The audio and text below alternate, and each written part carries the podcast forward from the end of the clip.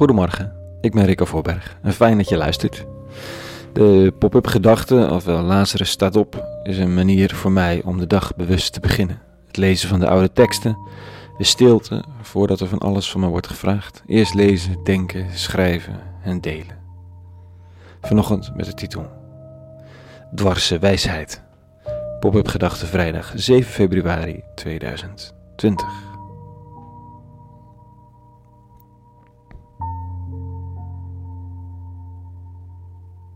De mensen willen alleen maar horen wat ze fijn vinden. Dat zeiden ze me vroeger altijd. Het was een manier om te begrijpen waarom mensen niet naar een kerk kwamen. Daar werden toch ook ja, allemaal kritische dingen gezegd over de mens en de manier van leven. Ja, en dat trok niet iedereen.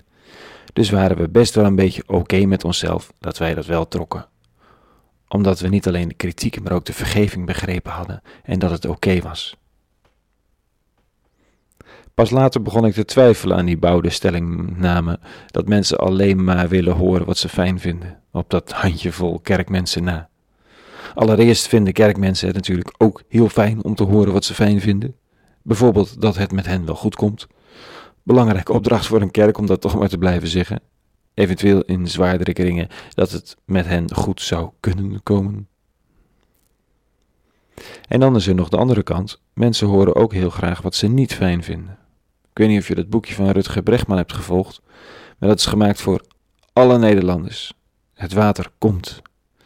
En dat doet de postcode loterij heus niet als ze het idee hebben dat mensen het niet graag lezen. Uh, kranten staan vol met dingen die we niet fijn vinden.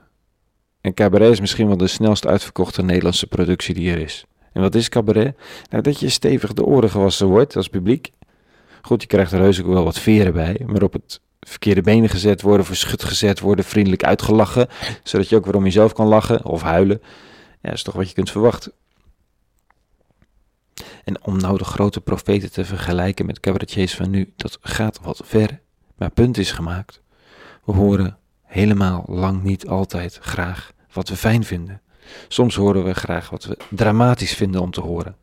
Of het nou om onze omgeving gaat, inclusief zeespiegelstijging, Rutger Brechtman, of over uh, onszelf, over ons verborgen racisme, onze kleinburgerlijkheid, ons falen, wat dan ook. Vandaag een opvallend stukje over de nietsontziende koning Herodes, een man met een rauwe reputatie, dictator tot en met.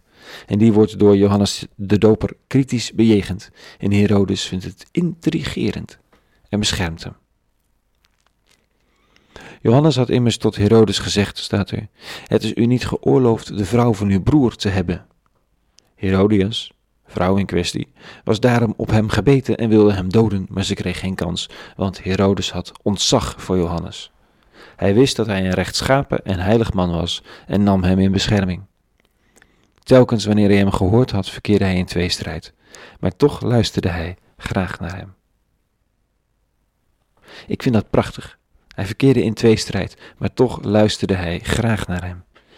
Je hoeft mensen niet naar de mond te praten, Tenminste, sommigen wel, zoals Herodias in dit geval, anders kost het, kost het je je kop. Dat gaat Johannes heel binnenkort meemaken, ellende genoeg. Maar Herodes hoeft niet naar de mond gepraat. Hij is geraakt door de man uit de woestijn met de kameelharen mantel die hij in zijn celblok heeft zitten. En hij haalt hem er telkens weer uit om te horen over die ideeën van God, over goedheid en wijsheid en kritiek. De toon die verwijst naar een macht die zijn eigen almacht te boven gaat. De onverschrokkenheid van Johannes om dit te blijven zeggen in het hol van de leeuw. De hete adem van Herodias, die niet weggestuurd wil worden uit het paleis, in de nek van Johannes en toch voor de duvel niet bang. Herodes is gefascineerd, elke keer weer. En in tweestrijd. Kiezen zal hij niet, maar hij luistert graag naar hem. Wie maakt het mij ongemakkelijk? En kan ik dan notabene een voorbeeld nemen aan die dictatoriale Herodes door me te laten raken, me te laten fascineren, ook als er tweestrijd ontstaat. Misschien brengt de kerk soms wel te weinig tweestrijd om boeiend te zijn voor de Herodesen, in plaats van te veel. En misschien bandt ze ook dwarse stemmen uit die haar in tweestrijd brengen. Nou, en los van het hele fenomeen kerk, hoe zit het bij mij? Ik word altijd ongemakkelijk van innerlijke tweestrijd ben blij als mensen met lastige vragen even hun mond houden. En toch weet ik dat ik ze keihard nodig heb. waarbij ik dan vervolgens moet vertrouwen dat ik zelf ook rustig lastige vragen mag stellen. Wat kan je de kop kosten trouwens? Helaas, dat dan wel, maar toch.